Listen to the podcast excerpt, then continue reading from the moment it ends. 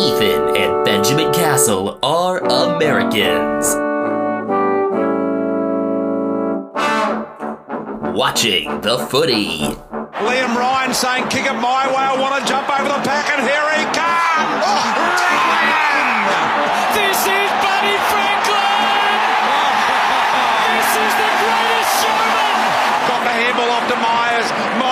For the lead of Stengle. Gee, they're good. Gee, they're sharp. Razzle dazzle Rioli. Oh, who else? McDonald! Timber oh, From inside the centre square. Boys kick the goal. Boys kick the goal. From inside the centre. Fat. I can't believe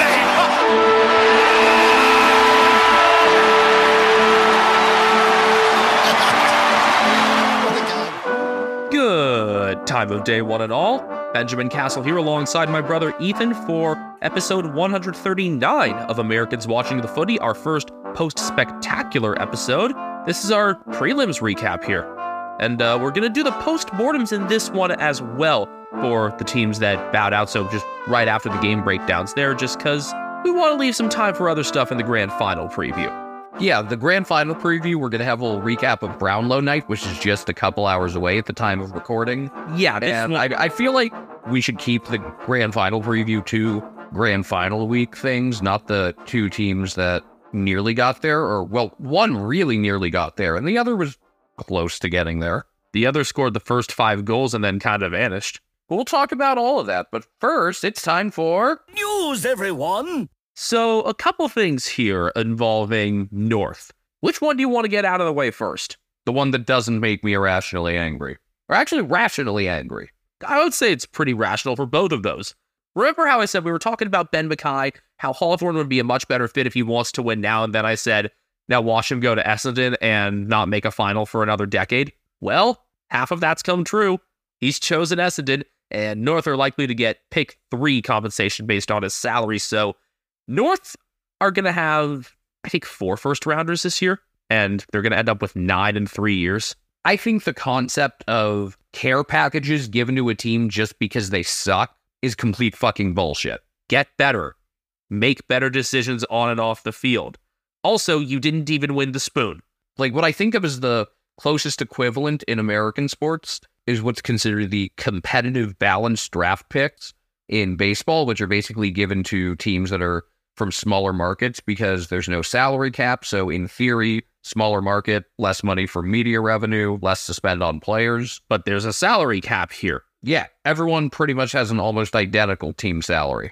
Maybe, you know, maybe, I don't know, to make a team more appealing to players that, like a team that struggles to land players, you could maybe increase their salary cap a bit. I think that would make more sense. Or like, like I've thought for a long time because who the fuck would ever sign in Winnipeg that that should be like a privilege the Winnipeg Jets have that they just get like twice as much money as everyone else to spend and even then most guys still wouldn't want to sign with them. Yeah, I mean, why would you want to go play hockey in a city that doesn't even have an airport? That's it!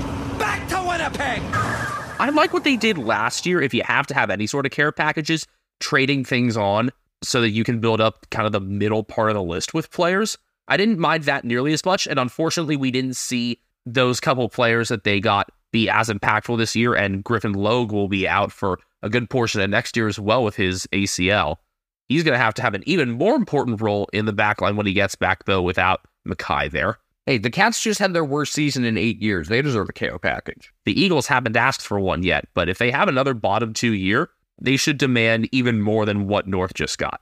Honestly, any team that misses finals, like especially a team in Geelong's position, that's been incredibly successful for a while, or Richmond, or even the Bulldogs, should ask for care packages from the league just to prove what a bullshit concept it is. Just to add to all the other things that make the draft as complex as they are with father son stuff and academies, I was wondering, you know, why there isn't a lottery. It would just make things even more confusing. Um, let's just do quick recaps of things that don't get us rationally angry. I mean, I'm not rationally angry at Brennan Cox for signing on through 2030 at Freo. You know, I have nothing against the idea of McKay going to Essendon. I think, you know, it's his choice. He's also pretty good friends with Jordan Ridley, so that may have impacted things there. Ridley, Laverde, you've got some decent interceptors there. It's just the group just didn't mesh this past year, and Zerk Thatcher's off to Port. I think that'll actually be a pretty good fit for him because he can go up against some taller targets, but he'll have a leader to take the weight off of him. The other news item, um, Adem Yze had a pretty good 46th birthday. His wife called him to ask if he was gonna like get pizzas to bring home for the little party they were gonna have. He said, "Can't really do that right now. I'm in a Richmond polo." That's pretty great. That's yeah, that's that's a good birthday to me. Happy birthday, you're hired. Almost as good as happy birthday, you've coached your team to the grand final. That was uh, Craig McRae. Yup, happy 50th birthday. That's a good transition opportunity. Yeah, thanks. Collingwood 8 10 58, defeating Greater Western Sydney 8 9 57. Ooh, actually, we do have to backtrack a bit because we didn't finish talking about the whole Richmond thing. Uh, Andrew McQualter will not be staying with Richmond, but he's on good terms with them. He wants to stay coaching in Victoria. Got a pretty young family there. One thing that I saw online that makes a lot of sense, just somebody on Twitter mentioned this succession plan at the Bulldogs. I mean, I think the Bulldogs need to just wipe everything clean, as I've said. But they won't with a premiership coach. Yep, we, we know how this goes.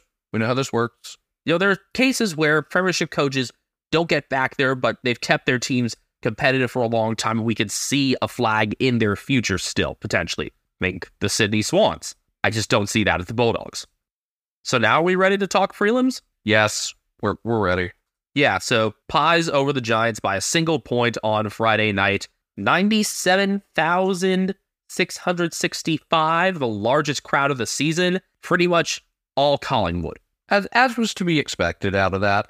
I didn't expect them to top the Melbourne and Carlton semifinal crowd. That was not something I had on my bingo card. I had Mason Cox scoring a goal and getting into it with the man on the mark on my bingo card, though. And it took until the fourth quarter, but that happened. This was a super entertaining game, even though it was lower scoring. It was just a lot of talent, really high pressure the entire time, tremendous intensity. GWS were up 10 at half and had a 16 point lead early in the third quarter. Collingwood rallied, took the lead late in the third. Teams went back and forth for a while. There were a couple of stretches where it really felt like next goal wins. One of those came midway through the third. Giants were up by 11, and Brayden Maynard set up Jamie Elliott after Jack Crisp was able to run through a tackle.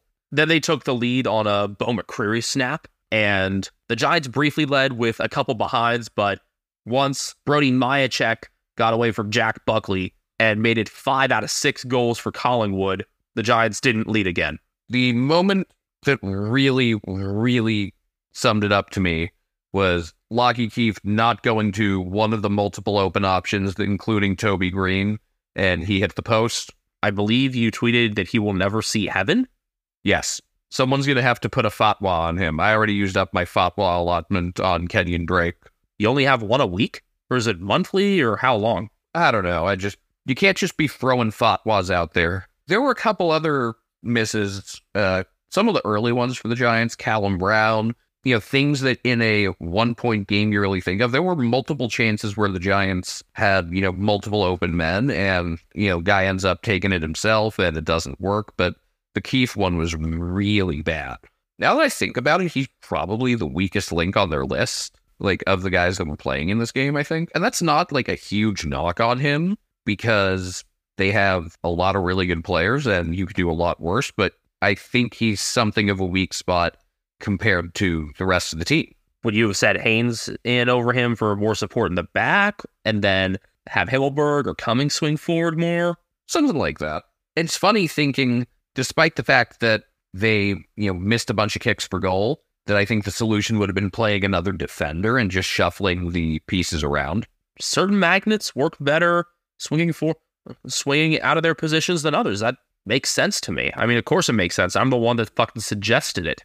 I was really concerned for the Giants at the start of the second quarter because it was they weren't playing their style of footy at all in the first quarter, and then Tom Green actually ended up getting some more stoppage and contest wins. They were able to spread from there, as they done really since they since they turned around their season. Honestly, going back to when Toby Bedford made his debut in Sydney Derby 25, they were able to start doing that just when you had the both the flanks in place with him and Daniels, and then Toby Green just doing whatever the hell he wanted. And surprisingly to us throughout the year, it was not doing things to get himself suspended. Look at my left. That's sexy. Not. And and Daniels and speaking of Daniels, he ended up beating Nick Daicos in some of the in some of the one-on-ones they had on the ground. And it's clear that Nick has a lot of work to do on the defensive side of things. It's going to be really funny going back and when it came down to it though in the fourth, the Giants were playing tired and that was when Collingwood made the most out of outnumber uh, their outnumber situations. Ended up getting ended up getting the ball out like the Giants were want to do for for a lot of this season. And otherwise, when the Pies weren't able to get out themselves, they just caused a whole lot of stoppages. Their stand in the final two minutes was just locking the ball up whatever chance they could. Basically, what Melbourne didn't do against Carlton last week. It's almost like trying to take the steam out of a rugby union match, that sort of thing. But yeah, when you're kind of in that end game mode, that is something you want to do. Is just If you don't have the ball yourself, just outnumber, get the stoppages, waste more time that way. And Collingwood did that as well as we've seen any team do it all year.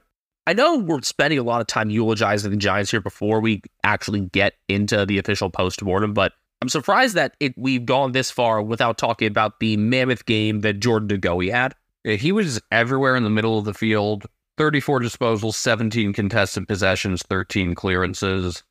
And Collingwood won clearances for this game, 44 to 26, including 33 to 18 from stoppage, which is funny because that's how the Giants kind of did it to Port Adelaide a week earlier. A lot of that was built up in the first quarter, and then otherwise preventing any clear possession off of the late stoppages kept that margin where it was as well. Really strong start as well from Steele Sidebottom, who had seven clearances of his own as part of a 24 disposal effort in which he gained 537 meters. So 20 clearances between the two of them, 26 for the entire Giants list. Another thing that helped Collingwood shut things down late was their intercept marking, plus six on intercept marks in the fourth. That was the biggest margin of any quarter throughout the game.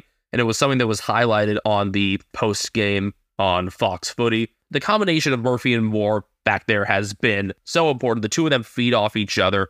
Murphy with more the one on one ability, Moore the roving tall. They were able to lock things up against a talented but sometimes undersized Giants forward group. Actually, I'll say often undersized, considering it's your small who ended up kicking 66 goals for the year.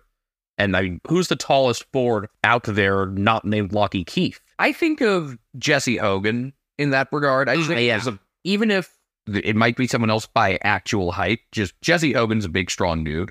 Yeah, and Hogan, 48 goals on the season, a bit more accurate than he'd been in the past, I think. Not any crazy misses here from what I recall. We were thinking a lot about the one on one matchups in this game going into it, thinking that Sam Taylor might get Brody Myachek because he's the type of player who can just go off for four or five goals out of nowhere. Instead, it was Dan McStay who went to Taylor in the forward 50 and might have been the best one on one matchup with Taylor all season. That worked extremely well to limit somebody who I consistently say is the best one on one defender in the league. McStay has done this to some really good players throughout the year. I hope that Sam De Koning was watching this because it could give him a confidence lift, knowing like, okay, if it happened to, you know, it happened to me, but it also happened to Sam Taylor, I, I can live with this. Unfortunately, of course, McStay went out injured in the third quarter, near the end of the third quarter. A right knee injury confirmed to be a high grade MCL sprain. So that's his season right there. What is the solution for Collingwood then in the grand final? Is it asking for more out of Mason Cox? Is it getting Billy Frampton in there? I'd imagine if Frampton comes in, the question is where do you put him? I'd say put him up front and leave Jeremy Howe in the back. How I But you could also do some more with like Will Hoskin Elliott. yeah, just as that deeper, taller target, though, I would say Frampton should get more of that assignment. I know they've tried Howe up front at times, and he did have that three goal burst. But outside of that, he's looked much more, he's always looked much more natural in the back since we started watching. And I don't think the grand final is the time to mess with that again. I do think like you could throw Hal forward for a few minutes at some point. If Frampton's off, maybe, Yeah. But don't have that be a permanent thing. Yeah, that's something that should be done like out of necessity, not something that you plan to do right away. It's something that you could end up needing to do and could end up working for you, but it's not like it wouldn't be my first option. Now, I want to talk about something with Collingwood. There's been a discussion among like a lot of people, especially people that ascribe to some of the advanced stats in footy about this team being unbelievably lucky. And yes, they did lose the expected score by about five and a half. But I really do think, despite the luck they've had with the you know various teams kicking accuracy, that there is a lot of substance to what they do, and I think they have some things that just don't show up in statistical models. Expected score is great for what it is, but it's only a model of actual scoring shots rather than plays all over the ground. Doesn't take into account the pressure that they're able to put on, the work they can do at stoppages, and then just there are players who we think, okay, they are winners for just the whole body of work they put in. And we've talked about Beau McCreery and Nathan Murphy in that sense throughout the year, particularly McCreery. You you look at that goal he had to make it 42 to 41, getting front position there. Yeah, those are the ones that really come to mind for me. Those those two players in particular. I thought we'd have, you know, more to say about this game, but it's just damn this was fun. This is one of those games if you want to show someone what footy is and not like try to wow them with a super high scoring game, this is the sort of game that you want to show. Hope it worked for the Los Angeles Kings. Yeah, I'm super jealous of them. Firstly, playing a preseason game in Australia to begin with. First time the NHL has done anything in the Southern Hemisphere, a couple games over at Rod Laver Arena, and looked like it drew pretty well because Australians will go to any sport in town. And I'm sure there, there were a lot of people betting on it. Chances are you're about to lose but that this was the Kings' introduction to Australian rules football. And of course, they were in Collingwood colors. It kind of makes sense between Mason playing and also just they wear black and white and silver. They should have never taken the purple out of their color scheme as much as they have.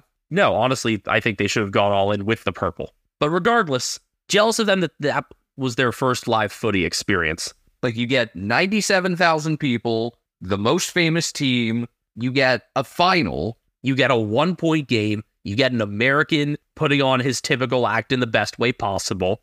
This is like a, such a good way to get more people interested. And I hope that someone comes out, you know, just like if one or two members of the traveling party that were at this game come out of it thinking, man, that was awesome. I want to see more of this instead of just telling people, oh, yeah, Australia was really cool. And then not really thinking about it much anymore. Like that's a huge success. You know, it just takes a couple. Well, imagine if the Kings end up doing something with the Dragons. That would be like the best result out of this, yeah?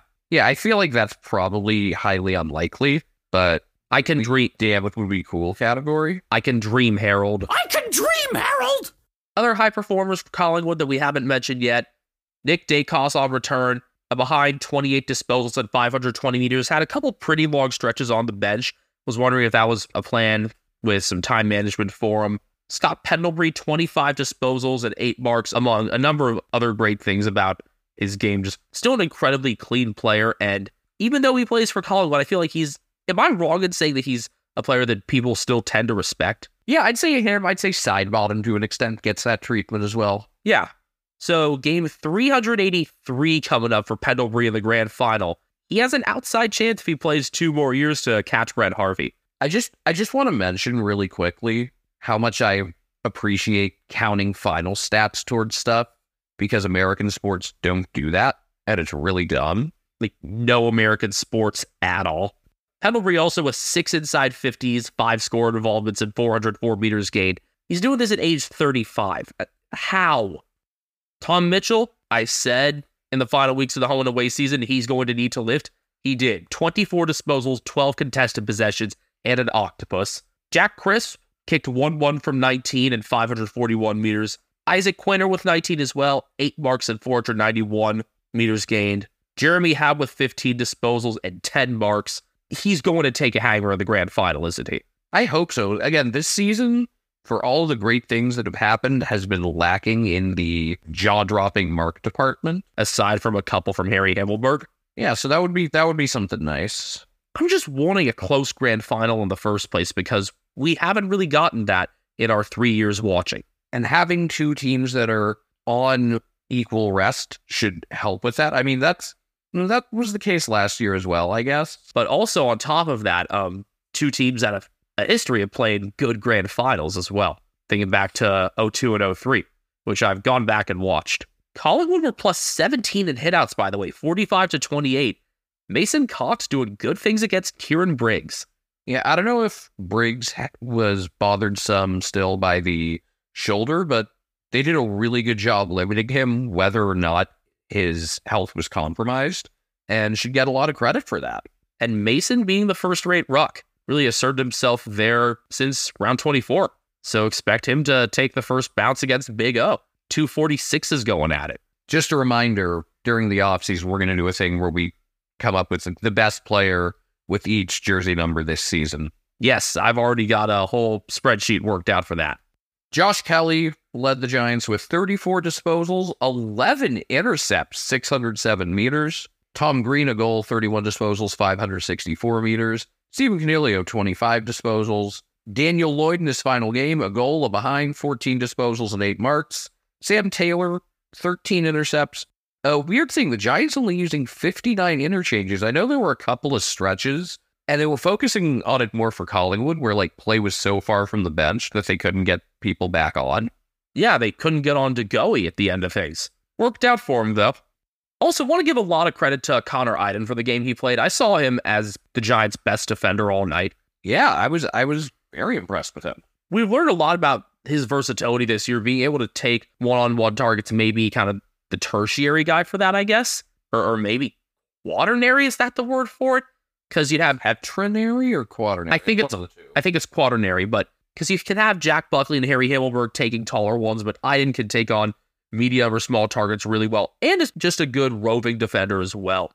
Yeah, remember how we were concerned about their defensive structure going into this season? Yeah, it ended up being a lot more than just Sam Taylor. And I guess now it's time to get into the post mortem. I, I mean, yeah, this is this is one thing, just kind of transitioning into it. We knew that this team could score. We knew that their midfield was in a good spot still, but outside of Taylor, we I guess we just didn't expect as much out of defense. Maybe we didn't expect Harry Himmelberg to stay back there as he did all year and do a great job going up against some of the tallest targets. And then there's Idun, who our perception of improved dramatically over the course of this season.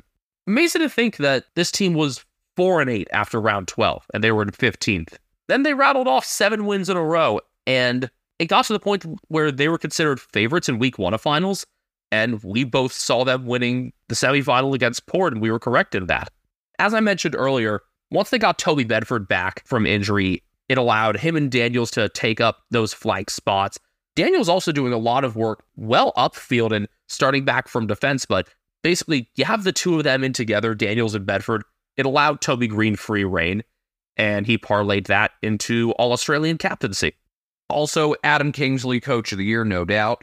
Uh, watch it still be Craig McRae somehow. No, it's got to be Kingsley. Look, coach of the year, if it's anything like how it's done with American Coach of the Year awards, it's whose team exceeded expectations the most.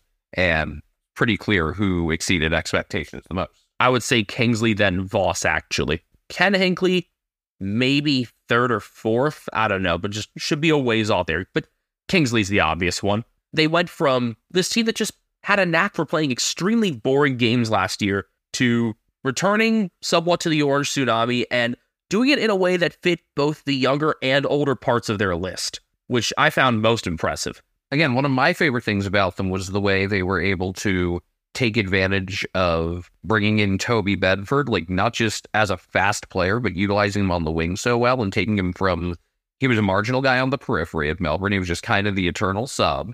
And then you had him as that flank opposite Daniels, and pretty much instant profit from there. You first saw it in round seven in their Sydney Derby 25 win. One of a couple great comebacks for them throughout this season. They had two really strong comebacks against the Crows, one of them in round one at home, and then round 18 in Adelaide. But I think when we really started getting excited about them was Sydney Derby. Yeah. Yeah. So my expectations, or well, my goals for the Giants at the start of the year, like I thought they were going to be towards the bottom of the pack, maybe like a bottom four team. And more than anything, I just wanted them to be interesting because last year they played in so few interesting, entertaining games that were competitive the whole way. It was baby making footy. I believe actually the graphic that I had for that was something with G Man, who totally looks like a Simpsons character. Kind of Ralph Wiggum plus Lard Lad from Lard Lad Donuts. And hmm, I'm I'm missing something else, but that's definitely the bigger pieces of it. So I'm about to do something very Jewish. Which team? I know we had an episode titled Dayenu a few weeks ago. Was that also referring to the Giants? I don't recall. Well, here's the thing. Since it is Yom Kippur, you know, make sure you wish everyone a happy Yom Kippur because it's a happy holiday, just like happy Ash Wednesday, happy Good Friday, happy Lent. You know, we'll all be spinning our dreidels and eating our matzah. But anyway, I'm going to do this thing that I definitely did once before in some context. Had they not come back from down four goals to win the Sydney Derby? Dayenu, eh, Had they come back from down four goals to win the Sydney Derby and not won at Kardinia Park? Which they have a knack for doing. I think they've won three trips in a row down there. Dayenu, Had they come back from down four goals in the Sydney Derby, won at Kardinia Park, and not blasted the Dockers? Dayenu, Had they come back from down four goals to win the Sydney Derby, won at Kardinia Park, blasted the Dockers, and not won in terrible conditions at Alice Springs? Dayenu, Had they come back from down four goals to win the Sydney Derby, won in Kardinia Park, blasted the Dockers, won in terrible conditions at Alice Springs, and not won the fourth quarter five goals to zero at the Adelaide Oval? Dayenu, Had they come back from down four goals in the Sydney Derby, won at Kardinia Park, blasted the Dockers, won in terrible conditions at Alice Springs, outscored the Crows five goals to zero in the fourth quarter at Adelaide Oval, and not come back from down 29 to beat the Bulldogs in Ballarat? Dayenu, Had they come back from down four goals to win the Sydney Derby, beaten the Cats at Kardinia Park, blasted the Dockers, won in terrible conditions at Alice Springs, outscored the Crows five goals to zero in the fourth quarter in Adelaide Oval, rallied from down 29 points to beat the Bulldogs in Ballarat, and not made finals? Dayenu, and you get you get the rest of it. They they won two finals. This team did so much more than the bare minimum, and it was really fun to watch. And I'm just very happy for them. I'm just glad they were an entertaining team because a lot of times this team has been kind of dull. even when they made finals in 2021, they were kind of dull. Even when they won that Sydney Derby by a point in Launceston of all places.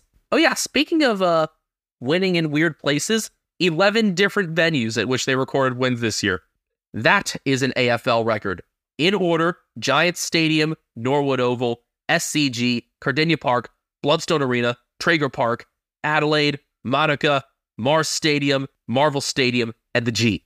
Hey, wait a minute, where's Optus Stadium? Couldn't beat the mighty Eagles in the Fortress. Round two. That they started the season like that, losing to the Eagles in round two, and still made finals. And still made a prelim also. What was also so fun about this team is that the known commodities really showed up in maybe more magnified ways than we expected at times, for just a little different ways as well. We knew about Lachie Whitfield, but I don't think either of us realized how dangerous he could be whenever he was given any space to operate. Meanwhile, you have another Lockie in there, Lachie Ash, who had done some tagging work in the past, really when it wasn't new AFL commission member Matt DeBoer. Yeah, that news came out recently. Good for him.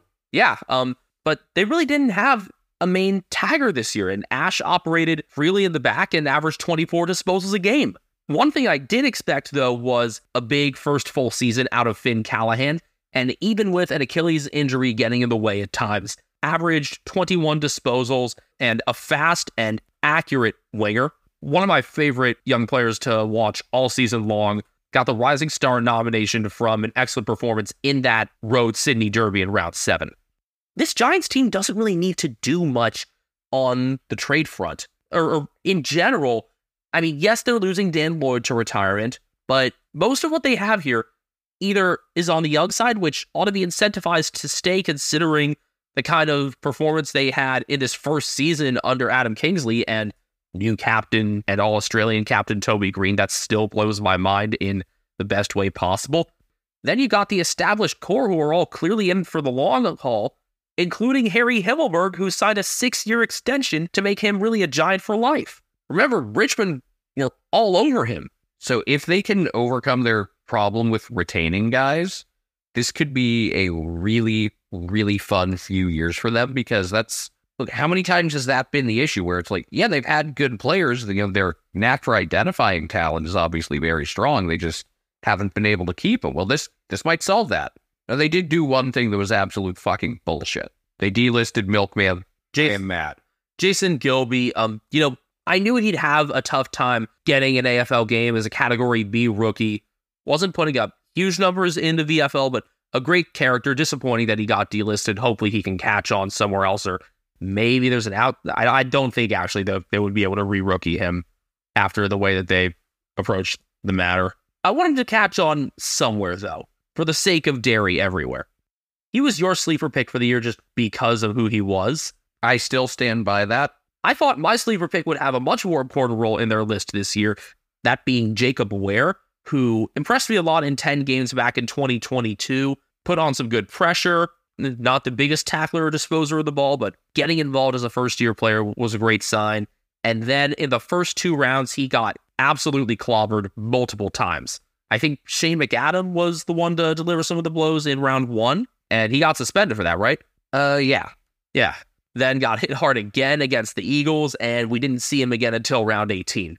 You got him coming more to the fold next year. You got Aaron Cadman coming more into the fold next year. That's that's the first time we've mentioned Cadman, yeah? Yeah, because he debuted in the Gather Round, had a goal on debut, but it ended up being Jake Riccardi who made his case through the reserves to come back in. And after only scoring two goals in the first four games of the season before getting dropped, he played 17 the rest of the way and scored goals in 14 of those games. He ended up kicking 35 goals for the year. One of, will we say, the least likely success stories on an individual front for the Giants this year? Yeah. I thought he was going to be one of the weakest links. And it was to the point where in that Geelong game, you said, really, we're letting Jake Riccardi win this for him? I will say, you could have told me that he didn't play in the prelim, and I would have believed you. He kicked 1 1. I saw him. I barely noticed him. You know the drill. We're on Twitter at Americans Footy. I'm at Castle Media. Benjamin HK01. Brian Harambe is on Instagram at cat named Brian. He's currently sleeping at my brother's feet. Hey, Blues, nice job. You scored the first five goals of your prelim at the Gabba. Oh, you only scored four the rest of the way? It looked early on like this was going to be really ugly. And then it ended up turning into just a bad beat at the end, where that was the only interest to see would the line hold. So the Brisbane Lions, 11 13 79, defeating Carlton 9 9 63. They complete their first ever perfect season at the Gabba. I can't believe they actually did it. I thought for sure it would culminate in them eventually losing a final or something. Especially with how this one started. But yeah, 13 for 13, they did it. Congration, you done it. Congruta Lions. If there's one thing I learned from the great YouTube series Your Grammar Sucks that Jack Douglas used to do, it's that people do not know in particular how to spell congratulations. There are a lot of people who spell lightning as lightning. That's another one. But yeah, there's like congruta lions, crocolations, congratulations. There are more. Coagulation. Not sure if I've seen that one from there, but probably did. Oh, what a fook. We're like dipping into old school YouTube here. Carlton won from the middle to start off the gate, and Adam Cerra did a great job limiting Lachie Neale in the first. Then Neale completely turned around that matchup for the final three quarters and was one of the best contested players alongside Josh Dunkley. Neale ended up with 15 contested possessions, along with 23 disposals and 8 clearances. Dunkley with 23 and 16 contested possessions for himself. So for us, that 24 disposals for Jarrod Berry was enough for the team lead, but got the job done. I was, damn, I was going to quiz you and ask you, like, you know, who had the most disposals on the Lions, and that, that, that kind of just killed it. I mean, I figured it was either Dunkley or Berry, and with Berry being one of those first players to get outside of contests, that doesn't really surprise me. Along with Neale winning those contests, the Lions dramatically increased their pressure in the second quarter. That generated a lot of turnovers, some front half turnovers as well.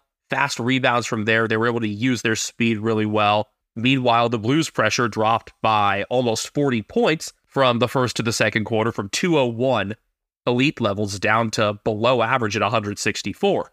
I think the was the average 180? I think it is. Something in that range. I don't know if this is one of those things, it's one of those stats where like 180 is the average no matter what, and then like the numbers kind of fall in relation to that average, kind of like some baseball metrics. So with a decent amount of baseball metrics, the way it works is like 100 is the average no matter what, so that it gets like league adjusted. Yeah, like the the plus stats. Yeah, so like some years, you know, a 100 weighted runs created plus like, doesn't add up to what it would in other years because like the offensive environment was stronger or weaker. Yeah, that's one thing about which I'm not sure. I would love to ask uh, one of the people that, that creates those metrics about that. But point is, Lions pressure went way up, Blues pressure went way down, and you could really tell.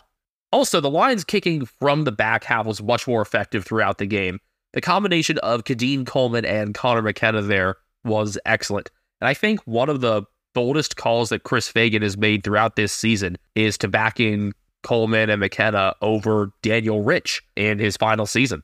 It's tough to leave out someone who's been such a beloved and important player for the club for, I guess this would be his 15th season, but it's been the right call because Coleman and McKenna offer so much more than Rich can at his age. It's funny, at the start of the year, like one of the reasons I was so high on the Lions was, you know, Keidean Coleman's broken out. They're starting to figure out a real defensive structure. That was, you know, the one area of weakness in past years. And then, you know, his play dipped for a bit and then he really got it going.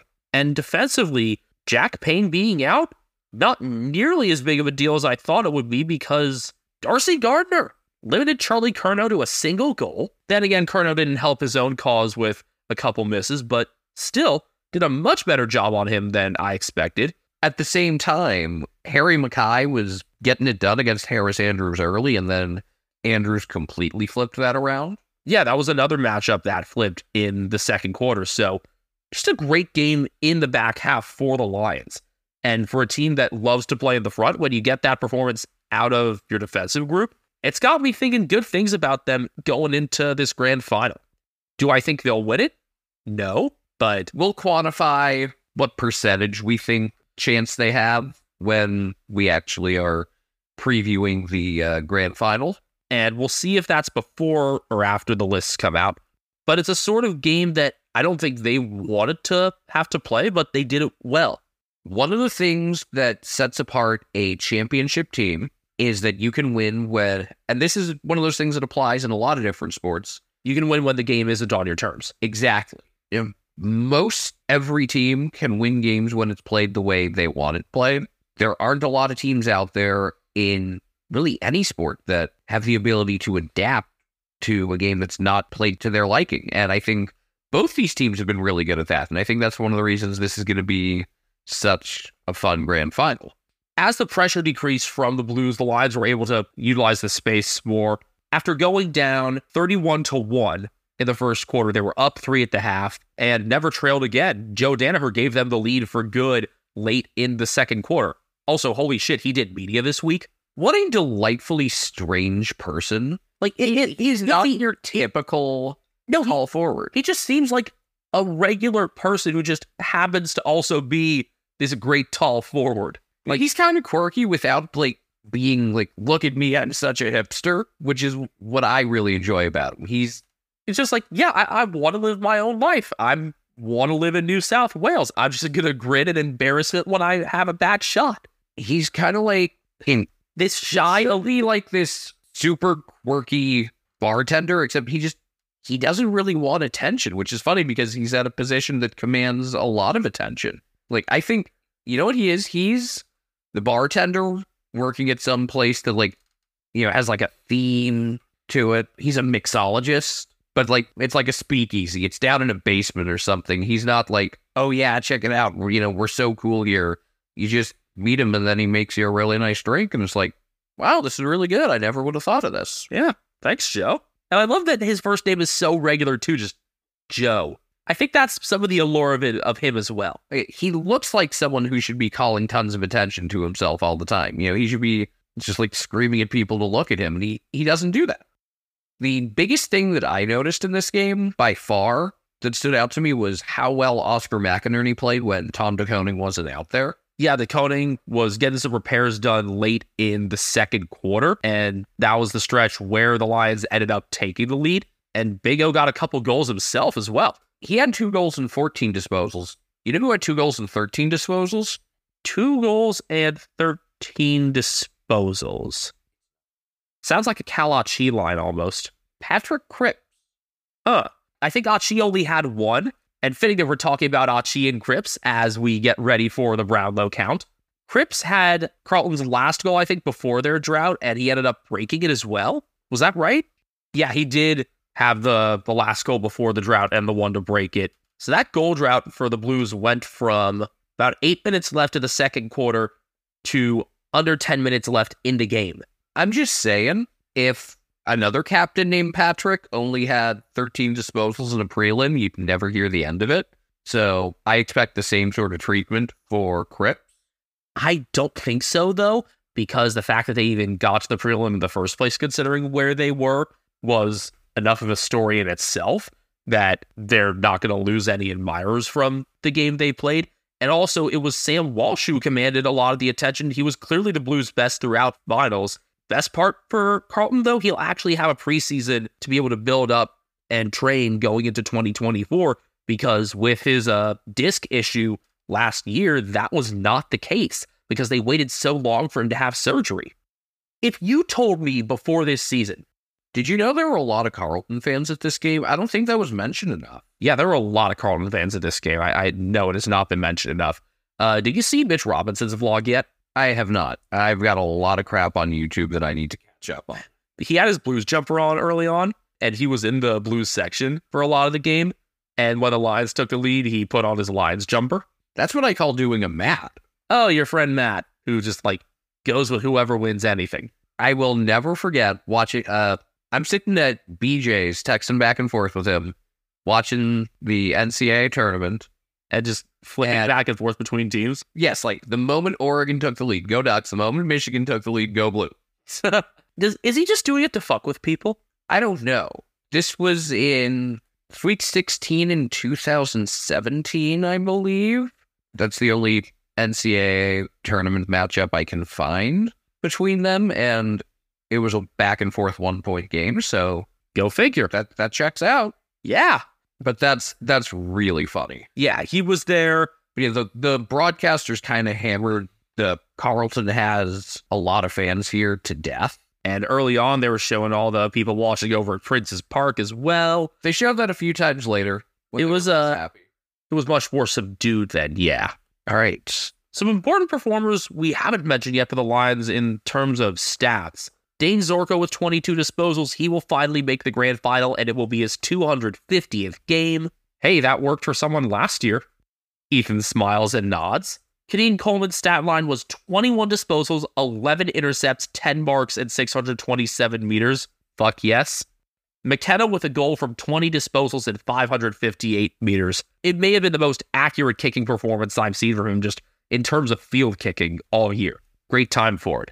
Lincoln McCarthy kicked two goals from 18 disposals and seven tackles. Darcy Wilmot supporting in the back with 18 and 8 marks. Ryan Lester with 16 disposals, 9 marks, and a goal. What? I, I said before this game that Lions defenders would need to play the game of their lives. I did not think out of all that that would involve Froggy actually kicking a goal when he hadn't done so all year. Oscar McInerney, two goals from 38 hitouts, 14 disposals, and six clearances. I know you mentioned a bit of that earlier, but thinking back to these defenders, you got Lester playing that way. You got Gardner doing a good enough job on Curnow. It's going to be really tough to change things up if Jack Payne's good to go. I imagine Gardner would come straight out just because it's the swap that was made going into this prelim. And Payne is a great one on one defender. But damn, that would be rough for Gardner to be taken straight out like that after doing so well when he hadn't played in the AFL since I think was around 13. Forgot to mention one other thing with Wilmot's stats. One proviso. Have fun with that one. Do you think any Australians will actually understand that? Only if they w- attended high school in the U.S. Oh, yeah, Harris Andrews, I think he had 11 spoils and 10 marks. Here's a question Do you think the Lions, when they name their official captain for the game, do you think they're going to name Andrews or Neale? I don't know, but you could kind of say they were fucking spoiling everything. In Darcy Moore's words, it would have totally been, yeah. But I would say name Andrews the captain. And I say that because he's been a Lion his whole AFL career. And also, he was born in Fitzroy and then moved to Brisbane. There is no more fitting person to be the captain of the Brisbane Lions than that. Lions were plus 12 in inside 50s, plus 14 in clearances, plus 24 in marks, even with how the game started. Sam Walsh led Carlton with 33 disposals, gained 650 meters. Mitch McGovern, 24 disposals, 9 intercepts, gained 661. Nick Newman, 23 disposals. Adam Cerra, not Wolf, a behind in 20 disposals. George Hewitt also had 20. So did Caleb Marchbank, who also had 10 intercepts and 8 marks. Sam Docherty, a goal and 19 disposals. Jacob Weitering, 17 disposals, 10 intercepts, and 8 marks. Also, want to give credit to Jordan Boyd, who was the defensive inclusion this week, coming in from Brody Kemp, who had not had a great game in the semifinals against Joel Smith and Kazi Pickett. Boyd kept pushing in the second half, even when the game looked to be lost. There's something to gain out of him being brought back into things for this one. I noticed that he and Ollie Hollins were constantly trying to engineer play out of the back in the second half. And I think we've, we've talked a decent amount about Hollins already, the capabilities he has on the wing. Transitioning into the Blues post mortem, going into this season, we said at the end of last season that the wing was their biggest issue. They fixed that immediately in the trade period by getting Blake Acres for next to nothing. And then they also had Sam Docherty playing further downfield a lot of the time, kind of like what Jackson Sinclair did at times. I like how they did that. I think he he did it more forward than than Sinclair really. Um, Sinclair is kind of like towards the pocket. I always see him with the ball, and Docherty was more of a, a truer wing. And then you also had Hollins going in there. I love that it was Hollins to Docherty to Acres for that goal to win the semifinal. It was just like these are the guys that solved your biggest issue last year, and here they are winning you a final. One thing that I think was really funny was how much broadcasters were talking about, oh, you know, this is the best return for a third round pick ever. It's like we were saying that the moment that trade was made. Like, what a dramatic underpay. Also, uh, are Blake Acres' extremities and hair the main characters of these finals? Because I think it was three times that he saved goals with barely touching one. Kind of insane. Almost as insane as the Blues rebounding from their 4 9 and 1 start. From rounds 5 through 13, the only team they beat was West Coast. Just like the Giants, they made finals after sitting in 15th. They won nine straight, and then when they rested a bunch of guys round 24, they finally lost. That was what allowed the Giants to make it into the eight, even though the Giants were without Sam Taylor that night. What we really noticed in the second half of the year was shifting more toward the smaller side of the list, being more comfortable with using speed on the inside and just working play toward the smaller forwards. The inclusion of Jesse Motlop really helped at times. There was one of the games, trying to remember which one now. I think it was around 18. Yeah, when he came back in after having not played for a few. He wasn't expected to be in. He was eating the brownie before the game, and the coaches suddenly said, Hey, uh, you're now in. And he kicked four goals in the first half in the win that stopped Port Adelaide's winning streak. They kind of were just able to create havoc all over the field, and they found the combination that they needed to really have speed up and down instead of just, you know, at a few spots. Going forward, Motlop and Matt always were a big part of that. And Jack Martin became, at times, really the secondary target going into 50, only behind Charlie Curnow. Curnow, by the way, finished up with 81 goals from 26 games. He did score a goal in every game. It was 78 in the home and away to win his second straight Coleman. Also, Tom De Koning went from being a marginal kind of fringe list guy to to graduating from being kind of just a a tall defender with some ruck ability to probably being their better ruck and maybe the main character moving forward in that role for them as Marc Pittonet kind of ages, and we know Pittonet's been hurt a lot. Yeah, they used to be so reliant on Pittonet. I mean, Pittonet's good at getting hits to advantage still, even though he was outdone on the prelim by Oscar McInerney. Yeah, that's that's something that happens to a lot of people. But De Koning ended up being that second tall option because they were using McKay as more of a tall mark throughout the ground, which I liked. Lost his goal kicking form, still a fine mark. Utilized that part of his game.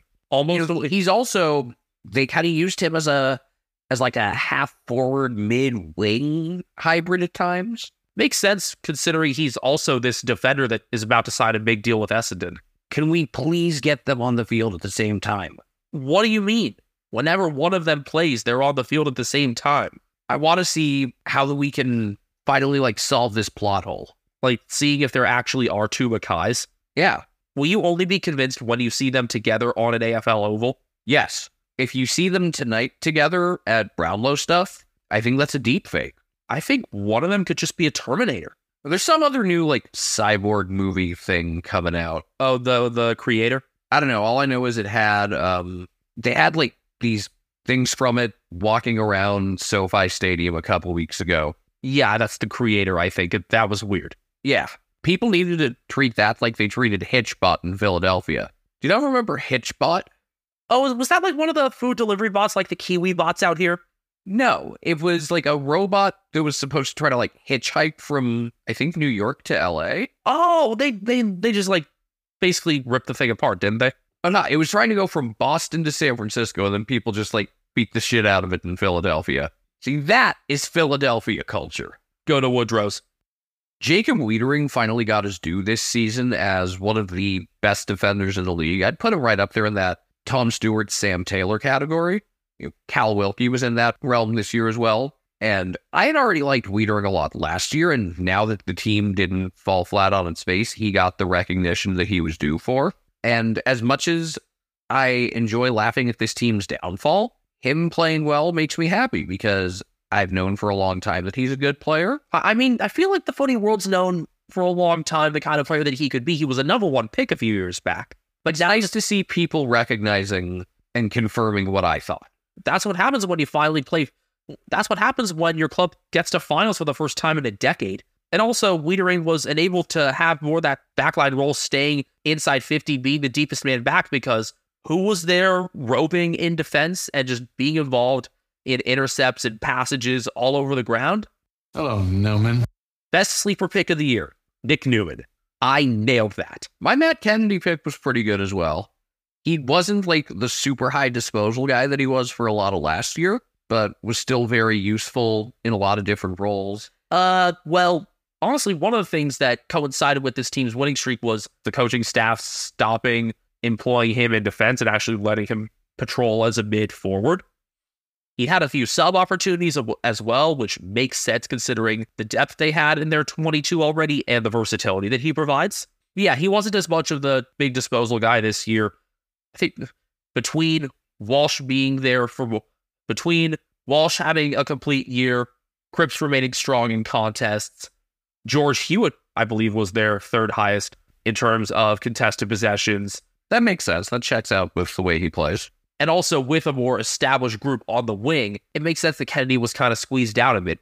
But Nick Newman having a career year at age 30 is not something that a lot of people would have had in the cards. But he averaged 23 disposals and a bit over seven and a half marks a game. And he was involved just everywhere for this team. If there was a ball in the air anywhere in the back two thirds for the Blues, you would expect to see Nick Newman in the right spot to have an impact. I think that kind of went along with, you know, you combine that with what Weitering did as an intercept defender, and that's Yeah, a exactly. pretty lethal combo. Now, how much longer is Newman able to keep that up? I I don't know. Again, he's 30, almost 31. My other question with this team, you know, they found a combo that worked really well, but some of that depth is going to go away now. You know, Paddy Dow's probably gone. Yeah, I know the Saints have been linked to him. Yeah, I'm surprised we hadn't talked much about him, but when Walsh was out, he was able to step in to that kind of first guy outside role that that Walsh had been playing, and I'm glad he finally got an opportunity in the 22 and the 18 at times. I think whoever gets him will be better off for it. It's it's the sort of thing that kind of like happened to Geelong last year with you know Francis Evans and Cooper Stevens not having room now. Evans ended up kind of getting underutilized by Port. Stevens couldn't even crack the lineup in Hawthorn, but the Cats could have used both of them, and that's one of those things that like your luck probably isn't going to last with things like that. You know, guys who you thought were expendable because you were in a position of surplus, that surplus goes away is how this happens a lot. So, you know, this offseason, as you know, that kind of like overflow layer goes away, what do you do to be able to make up for that? And again, I want to see them also with a bit more depth in terms of taller or even medium height players in the back. Brody Kemp is, I think, 191 centimeters, which would put him around, I think that would be 6'3, 6'4. So he could have more responsibility there. Tended to stay inside the back 50, though, and wasn't as confident as he needed to be disposing of the ball. I look at this list though, and I wonder who's going to be able to end up taking that sort of role that Newman is playing now in order to keep Weitering free to be the best Jacob Weitering he can be. So yeah, my big picture question is: We all know over the course of a year, your team isn't going to look the same at the end of it as it did at the start. Now, Collingwood have been pretty lucky in that area, for example, that a lot of their list and combinations for success have remained the same. Same thing with the Brisbane Lions. But yeah, with that works with very few teams. Even a team like Port Adelaide, for all the success they had this year, you know, ended up, for example, shifting around Darcy Byrne Jones. So and Carlton adjust next year when when the ground starts shaking on them. And can they do it before round 14? If you do it earlier, then you put yourself in position to have a lot more success, obviously. That that's kind of one of the more obvious statements I've made. Because if, you know, you'd be in a position then where you're talking about strategically resting guys, playing for a top four spot. And that's that's why it's so important to get off to a good start. I think we really saw that this year. We've seen we've seen it illustrated by a lot of teams that have had success in recent years. Like it's hard to run the table, but there's an obvious reward to pulling it off if if you can do it. And uh yeah, we got the top two teams in the grand final. And interestingly enough, they were your prelim losers last year. I believe that's the first time that's happened, at least in the AFL era. So going back to 1990. With that, I don't really have a specific goal or mark that stood out, but I do have a main character. You do. The Gabba Siren. Aha. We hadn't mentioned it yet. Was it broken? Or was the siren operator just so excited about them making the grand final that he just kept holding it until nearly the first time through the song was over? I don't know. You know, we need to. How about for the rest of the episode, which isn't going to be very long, we have the siren. Really? Yes, really. Uh, sure. I mean, I guess I'll just loop my trombone siren thing. Yeah, go for it. All right. Hopefully, it'll sound okay. We're probably not going to make it like loud enough that it overtakes us talking, unlike the one at the Gabba that kind of overtook everything. But I feel like it it needs to be It needs to be acknowledged. And also, this is the second time this year that we've had something off the field at the Gabba be our main character. Because in round two, we had the lights. Now, in the second to last game of the season, it's the siren. So we're gonna wrap this up and take in the Brownlow medal counts and everything. We're gonna talk about all of that in our grand final preview. Until then, keep up with our thoughts on Twitter at Americans Footy. We're also on YouTube under that same handle. I am personally on Twitter at BenjaminHK01. I am on Twitter at Castle Media. Brian Harambe is on Instagram at named Brian. And uh, keep spinning those dreidels and eating that matzah.